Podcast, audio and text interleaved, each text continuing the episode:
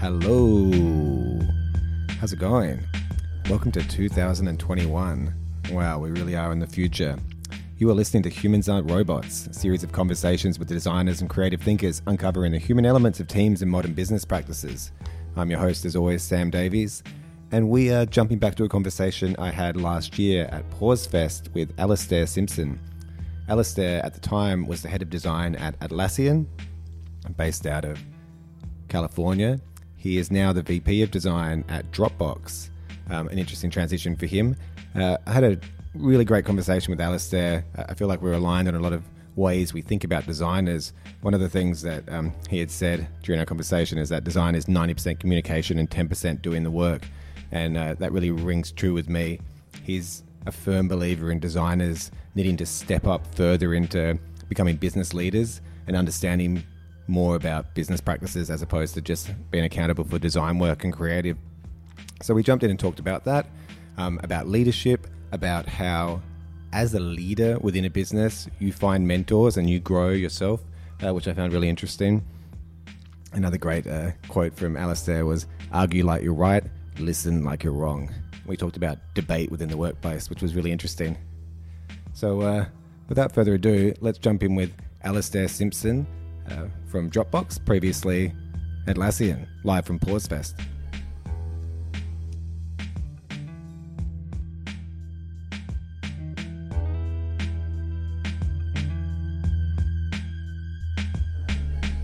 Alastair, it's a pleasure to have you on the podcast. Thank you. Welcome Appreciate to uh, welcome to Melbourne.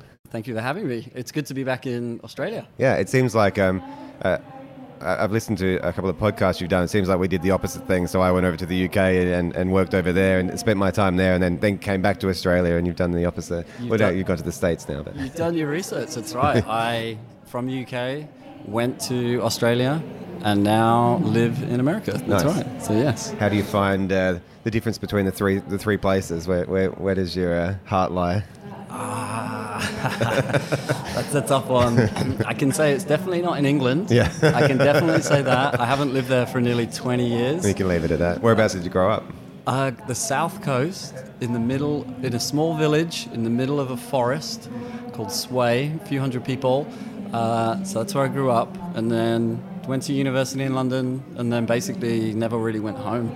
I after university went traveling around the world, and then ended up back in Australia, basically. Yeah, So cool. was- What county in down in South Coast? that's Hampshire. Hampshire. Okay. Hampshire, the yeah. South Coast is actually quite beautiful. Like I, um, yeah, I lived in London for six years, but we did a bit of travel around. But there's there's some there's some beautiful spots. So there are some lovely spots. Like as I mentioned, my uh, family are in a little village in the middle of the forest. It's literally forest that the king, the king built hundreds of years ago to go hunting. Like this, like into this small village. But then just a few miles down the road is the beach. It's not like an Australian beach. It's like a pebble beach. Uh, Yeah, yeah, sure. But but my mum has a little cute beach hut, which is about two meters by two meters squared, that she loves, and so she sits by the beach uh, in the summer, and so she it, it's nice. It, it's 18 nice. degrees with onshore that's- winds. That's right, 18 degrees, onshore winds, can't really get in the water, but that's exactly right. And so you know, but it's nice to go home now and then. And I took the kids home at Christmas, and we went for walks in the forest, and Nice. my son jumped in puddles, literally head like head to toe puddles. Um, but yeah, it's nice to go home. I went on a very strange camping trip on Chesil Beach for, for about four days. We, we camped just off the back of the beach. We had no idea what, what, what to expect. So the, all the pebbles, it really wasn't anywhere very good to camp. And it's just very open at Chesil Beach. I haven't been to Chesil Beach before, uh, just outside of Portsmouth. Ah, yeah. Um, Portsmouth? Portsmouth I is think so. close. That's close to where I grew Yeah, up. yeah. it's So in that area, but it's uh, yeah, it was it was a disaster of a camping trip. I can imagine if you're camping on pebbles. Yeah. Then, yeah. yeah, in the elements So It wasn't in summer either. So uh, anyway, camping disasters aside. So now you're at, Atlas- at Atlassian, um, and so what's your role there? So I'm head of design for about half of our product teams. So Trello, Confluence, the cloud platform, which underpins all of our products, and our growth team. So, Beautiful. And at Pause, talking about uh, leading design teams. uh huh, yeah. So I was talking about the growth of the design team at Atlassian. So when I joined, there was about 20 designers. There's now the design organization, so not just design, design organization, research, content design, product designers. It's probably about 230, 250. Uh, so in that time that I've been there, but I think just before I joined, there was only six designers, and so in about seven or eight years, it's gone from six designers to over two, like 200 in the design organization. So it's huge. It's quite interesting. Um, you know, obviously the company's been around for you know over 20 years now, right? Like 2002 was 2003. Yeah, so it was about 17 years. 17 years. Um, so, so we use we use. Um, a, a bunch of your products in in the studio, but it's interesting for us because a lot of us are designers, visual designers. Um, like Trello, I think it was a good example. Obviously, you know, prior to it being acquired by Atlassian, had a very, I suppose, the aesthetic was suited to, to people that were visual designers, whereas Jira, uh, probably five years ago, was probably not. Um, you know, was much more of a, a, dev tool and, and built by devs for devs. Um, it's interesting breaking out of that and sort of going to a wider audience. Yes, uh, I think it's as well the, uh, you know, the the consumerization of the enterprise is happening. And I think that's part of the reason that we've, we've scaled the design team at Atlassian is we, we recognize that, you know, we want to be an experience-led company. Uh, we've just, uh, we just elevated my boss to the role of chief experience officer because we recognize that, you know, experience is really the thing that every human touches uh, as they're interacting with our products. And that, that experience, the expectation levels just go up and up and up. And we want to invest in that and make sure that every user of any of our products has the best experience that they can.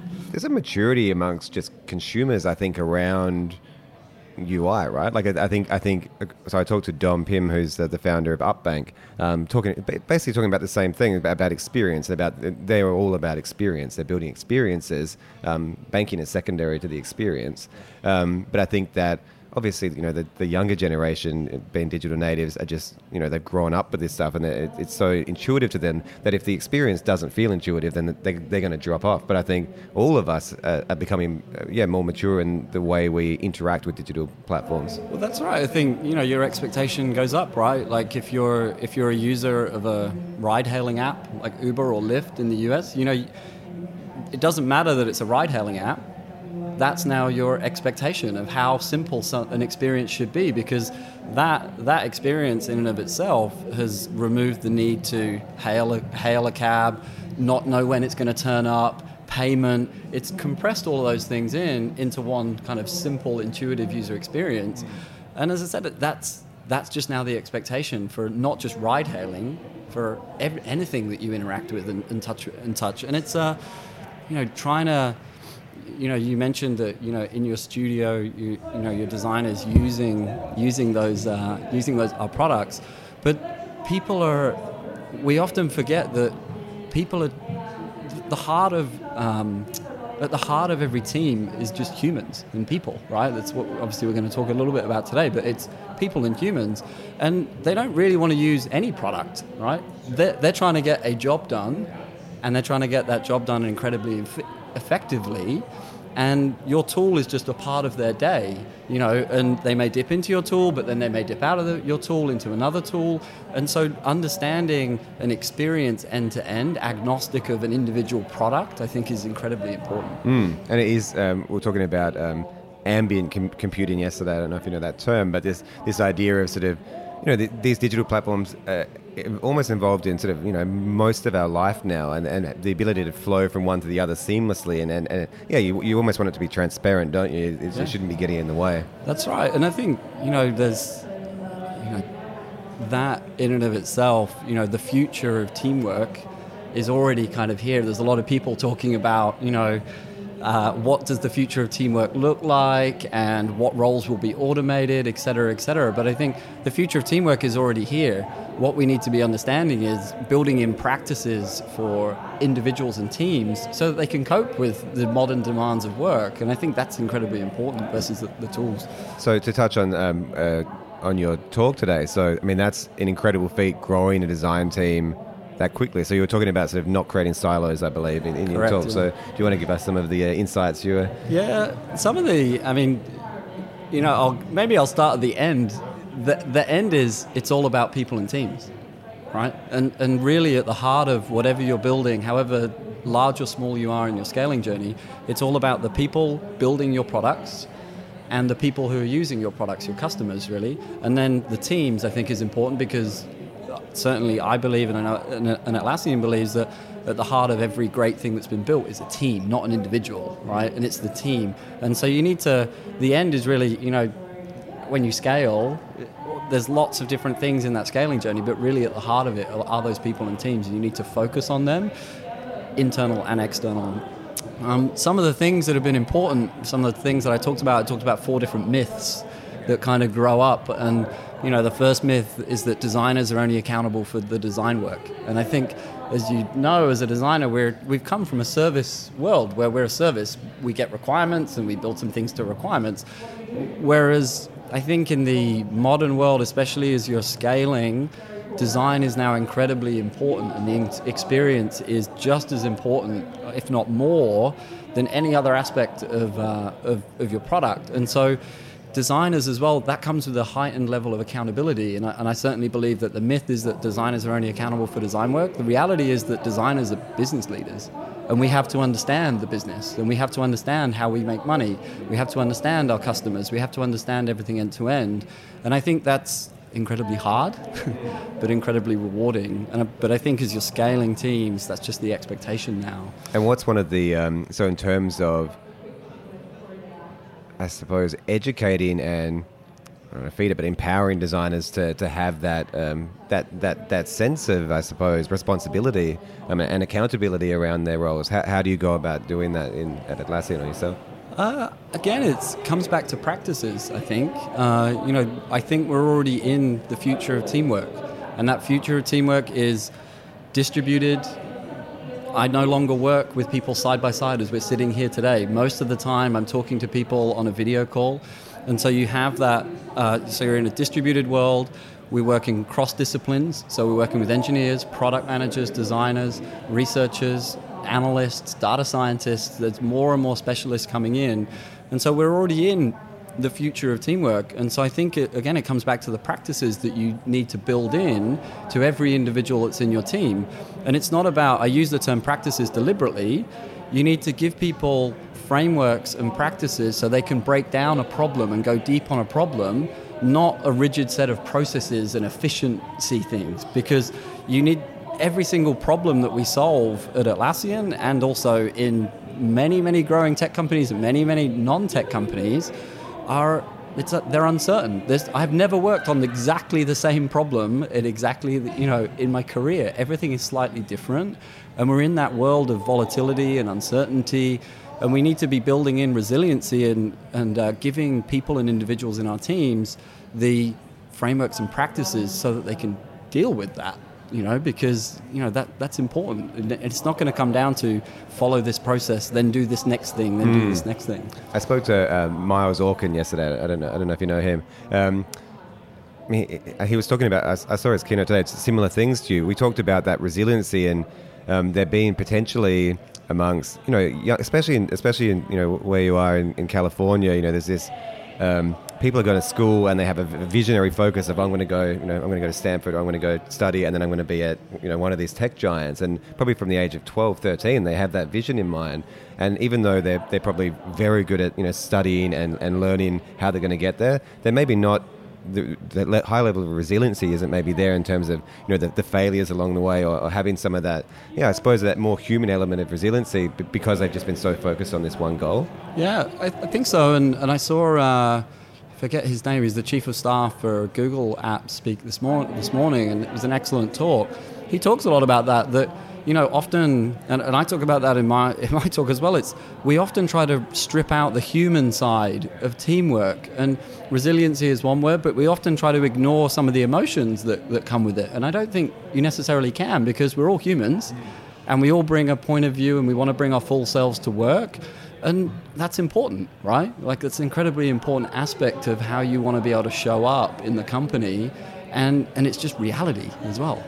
It's it's harder to it's harder it's easier to say that than I think to actually empower it because people do get caught up in you know, especially in sort of your, your, more traditional corporate world, right, where you know they probably haven't had the uh, the kind of you know the values that have been baked into somewhere like an Atlassian from the get go. Um, you're probably in a lucky position there to have had that the founders that had those kind of values to begin with. But it's harder to I think reverse engineer some of that stuff in existing businesses or instead you know, corporate environments.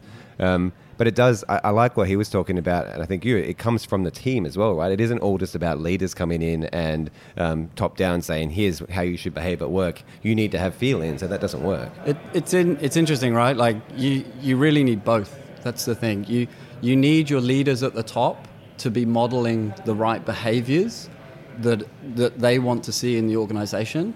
But then, what often happens in that scenario is that when an individual in a team tries to model those same behaviors, then the rest of the organization rejects it because that's not how you know they've been taught to behave, right? And so you really need to model that from top down, but then also you need to give your employees that what I was just talking about, the practices and frameworks to allow them to kind of change their behaviors. And then all of that is kind of baked into making sure that you have this, you know, mythical, well, it's not mythical, but sorry, you, making sure that you have psychological safety in order to feel comfortable to share how something's made you feel or feel comfortable to fail in an organization.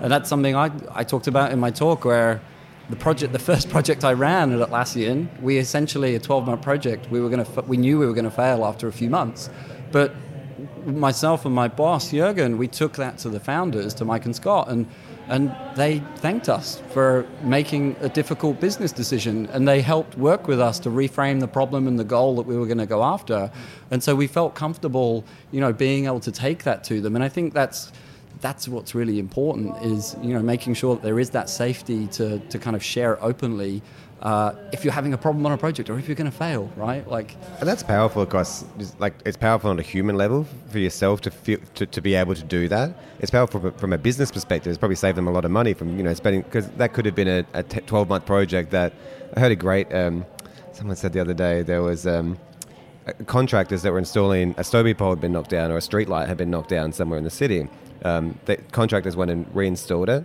Then They got a, a, job order. It was just a glitch in the system the next day to reinstall the the, the reinstall the street light.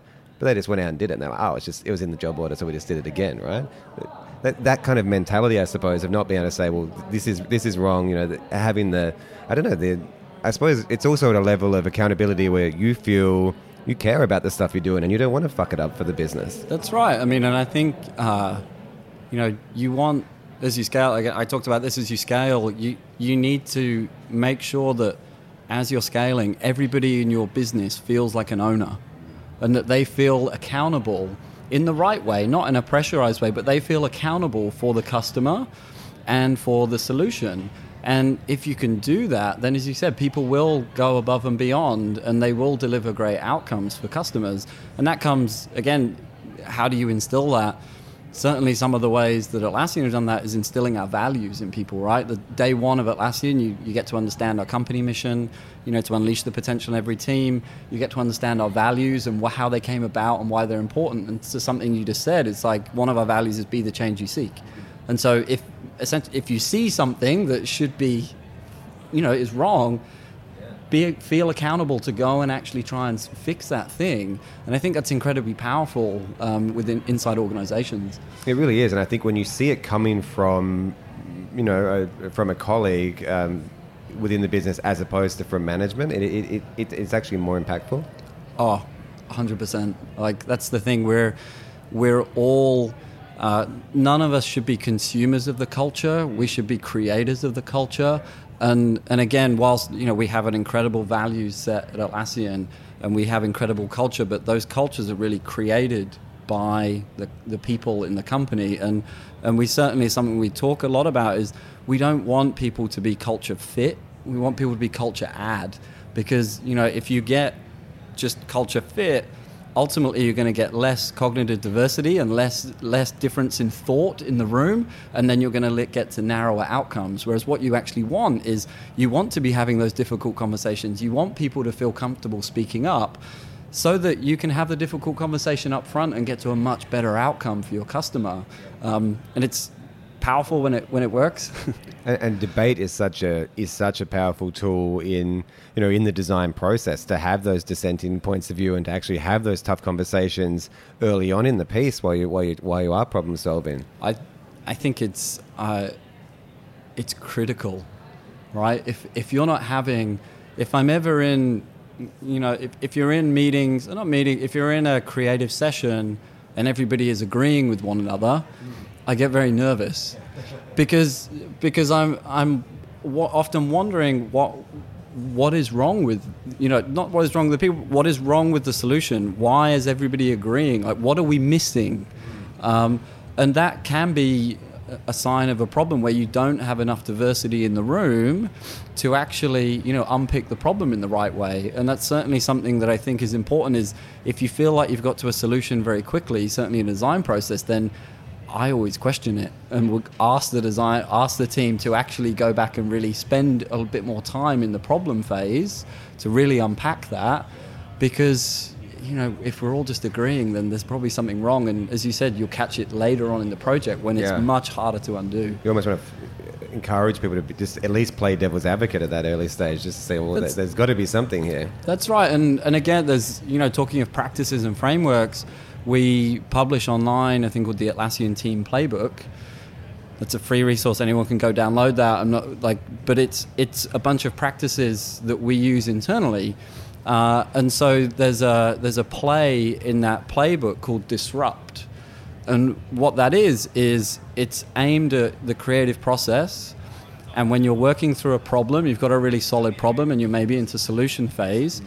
The Disrupt play, you'll do a bunch of solutioning, and then it will disrupt you and it will give you a different divergent strand to pull on because it's purposefully trying to stop you like narrowing on a solution because you want to open it up. And so those practices are incredibly important and valuable in helping you know democratize design and helping everybody think more divergent early on in the process uh, because that's what's that's what people are going to uh, that's how you're going to empower a large organization as you scale is teaching them those different divergent thinking methodologies the practices the frameworks that they can come back to when they have a different problem because as i said none of the projects and problems are ever exactly the same. Yeah you can't just have that you know that, that roadmap that's just written there. That's great that they're all publicly available too. Some of them are mm. publicly available. They're all so they're all publicly available. I, I don't last count but this is a couple of years old there was over 50 of them. Um, and, and they're they range from, you know, how do you uh, how do you write a good problem statement, okay, to as I mentioned, disrupt, which is okay. You you've got a problem and a goal, and and you now want to go into solutioning, but then often in solutioning, people can narrow very quickly, and so disrupt is aimed at, at pushing people in a more divergent uh, into more divergent ways of thinking, and then everything in between. You know, there's a, a really great one that I love around uh, the team health monitor, which if you're working on a project, it's a very, uh, you know, it, it's a very safe way. We've identified about 10 characteristics of high performing teams, and within 30 minutes, the team can self assess how they're going against those 10 characteristics. The voting is simple thumbs up for we're awesome, thumbs sideways for we're not doing great, thumbs down for we, we're not very good at this. And then very quickly, you get a very easy heat map of where the team has self assessed that they're not as effective as they could be. And what, what's good about that is, as I said, it's a team health monitor. The team have done it. It's not a manager appraising them. The team's done it, and they can quickly identify areas that they may need to improve uh, in order to be a more effective team. And those happen, again, depends on the team. Every two weeks, every four weeks, every six weeks, but certainly not at the end of a 12-month project. Sure. Yeah, you, want to sort of have that sort of you know adaptive cycle where you can actually go back and well correct. I mean you know if if you're only getting feedback you know e- either in a in a performance kind of sense or as a team if you're only getting feedback once every 12 months how are you supposed to ever improve? Like it's it's like oh great thanks for telling me that something i did 11 months ago i could have got better at I've had no opportunity to try and fix that. And so again, something like the Team Health Monitor is a is a really amazing way to actually uh, course correct much earlier in the piece. Interesting segue. There's something I heard you talking about. and It's something I've been thinking about a lot lately. As a leader, in management roles or leadership roles, we often don't get great feedback from our teams. How do you go about getting feedback from your teams and, and, and I suppose compiling that and learning? Well, there's a. uh, maybe start with the, my personal uh, way that I, I like to get my feedback is um, again we, something we touched on earlier that psychological safety. You need that because, and I spend time basically humanizing myself as a leader. So I share a lot quite openly. Every week I will share what's top of mind, and that's just a simple page of what I'm thinking about. And things that I've talked about have been uh, I signed up for an insurance app in America, and it was awesome. And so I shared screenshots because I was like, this is awesome. The content's awesome, the design's awesome, the experience was awesome. Uh, all the way through to how I think about uh, OKRs at the, at the company. Uh, but I'm sharing things about myself every week, and I'm very open with sharing about my family. And so that's all to try and humanize myself as a leader so that people understand who I am and I'm not just a manager's manager or the boss of a boss. And so the reason to do that, coming to your point about feedback, is so that people feel a bit more comfortable giving me feedback. And so something I do with my direct reports every three months is I'll send them a, a simple survey, which is asking them three simple questions around uh, how can I tell me something that I've done well for you this quarter. Tell me somewhere where you'd like more support, and then just basically anything else. So it's very simple, and I get them to share those those uh, those results or those that feedback with me. But then what I do I anonymize it if people don't feel comfortable with me sharing it, but then I share that back to my entire organization. So I basically say, this is what I've been told this quarter. this is how, and then this is what I intend to do in order to get better as a leader. And the reason I think that's important is it's important to model the behavior that you want with your teams. And not everyone may feel com- as comfortable like sharing their, their performance feedback, but I certainly am not perfect. Yeah. I'm not a robot, and uh, and I want people to understand that I have areas that I'm trying to improve on, and then I need everybody else to hold me accountable to that. Okay, the that's the personal way of getting feedback. The Atlassian, uh, we've recently changed uh, how we do feedback across the company so that it's no longer uh, so that we actually assess your performance inside of a team so typical kind of performance review is, you know, your manager appraising you as how you performed against key competencies in your role. We've actually changed our performance review so that it's that. That's obviously important. Are you doing the job that you should be doing? Uh, but also, how are you helping make your team a better team? And so that's to try and get rid of just, you know, having brilliant individuals who are not necessarily, you know, uh, good at, uh, at, contributing to a team environment. And then the third level is how are people performing against our values? So are they living and breathing our values day in, day out? And again, that that's something that we have those conversations every quarter with, with our individual with the people that work for us. And we talk openly about how are they performing on their individual basis and then against their team. And we kind of write those things down and share them with our, with, with, with everyone. It's great to have that level of transparency. And i think you're 100% correct. If the team one can just see you as a human and, and also fallible and also learning, right? There is that sense that, oh, the boss knows everything. Well, they, de- they definitely don't think that. But, you know, that, that there's that dichotomy there. Yes. So being able to yeah, humanize yourself to the point where I'm still learning as well. That's right. I mean, the humanizing, I think, is incredibly important. Like the topic of my talk was about scaling. And I think if you're in a scaling company, it gets more important because before, before too long, you are literally the boss of a boss of a boss and and whilst you may like i'm just an individual i'm a normal person but somebody uh, in my organization doesn't necessarily see me as that. And so you need to make the effort to humanize yourself i think as you scale. And then part of that humanizing is as you said it, it's showing that hey i'm not perfect. You know i have these things that i'm trying to get better at and please help me. And i mentioned i share that back with my team every quarter I also do that every year. Like we, we still, even though we, we do check-ins through the year, we still obviously have annual performance reviews. And so my boss gave me my feedback, you know, at the end of last year, and then I shared that back with my team. and I was like, this is what my boss told me, said about me. And again, I think that that openness is incredibly important, uh, just on so many different levels. You know, openness, open collaboration, open sharing of feedback is going to create better levels of accountability and then more trust in your teams. And then trust is really the cornerstone of any effective uh, team. Yeah, and they're all trust building to, to have that transparency. I'm, I'm conscious of your time. A, a, couple more quick questions. I've heard you say before that design is 90% communication, 10% work. Do yeah. explain that? Explain that. Yeah, that's a good one. That's a that's a personal belief in that, uh, and where that came from really is uh, my first job uh, as a backpacker was in a call center. So I didn't start. That was my first job. was in a call center. But what was incredibly important about that for me as a person was that talking to people on a phone when you can't see them and trying to either A, convince them to buy something, or B, they're calling in and they're asking, How do I set up this cable TV box? You have to actively listen, you have to communicate incredibly effectively, and, and you have to be very empathetic to people. And I think that really taught me early on in my career the importance of communication. And you're right, like I, I've seen many amazing designers produce amazing work but then they've really failed at communicating the customer problem that they were trying to solve and how their solution solved that. And I and one of the biggest things that I coach and counsel and mentor uh, people in my team on is that often the, the biggest thing that's, that's going to help propel them in their career is effective communication. And so, effective communication comes about from actively listening, from working on your written communication to your verbal communication. And, and it's not that you can get away with doing bad work I don't, I don't think you can. Like, I just think that people often overlook the importance of effective communication in the in the modern workplace because, again, as I mentioned, future of teamwork is here.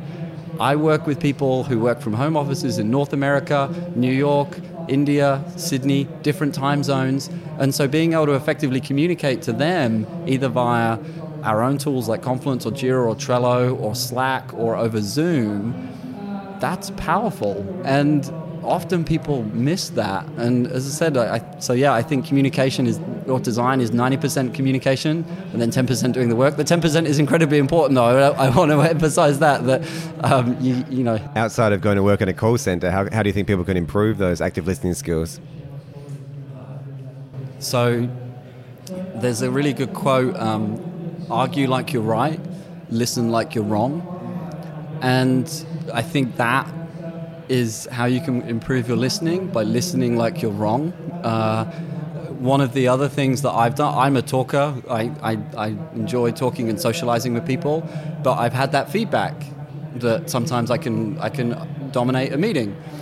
So, one of the things that I've learned a number of years ago was to make sure that I'm creating space for people in that meeting. And but to create space, I don't talk until, and I've been purposeful around being the last person in the room to speak.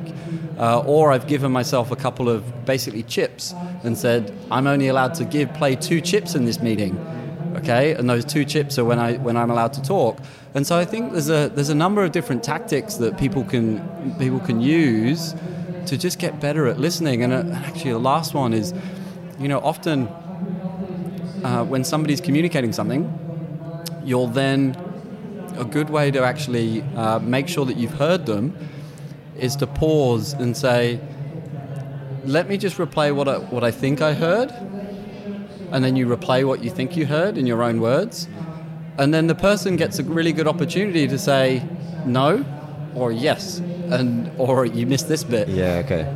I heard another great technique um, around if people are having an argument, but it doesn't need to be in that situation, but forming a debate and then making people for, swap sides. So if you were debating one side of a debate, actually making me uh, debate your side and seeing it from the other person's perspective.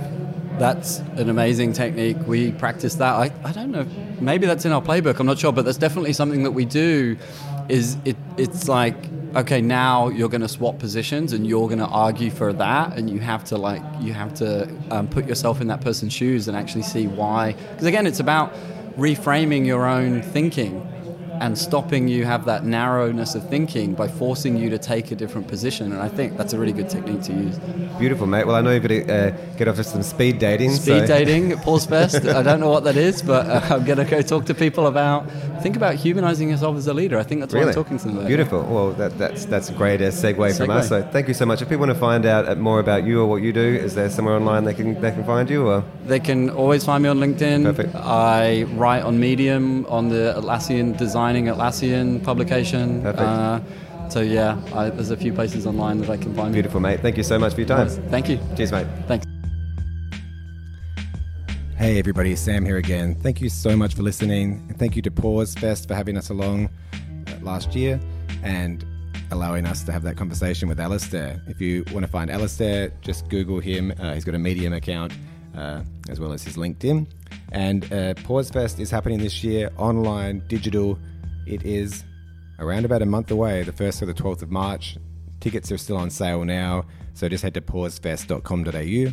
And as always, if you enjoyed the podcast, please share it amongst your uh, friends and colleagues. Be much appreciated. And we'll catch you next time. Cheers. Bye.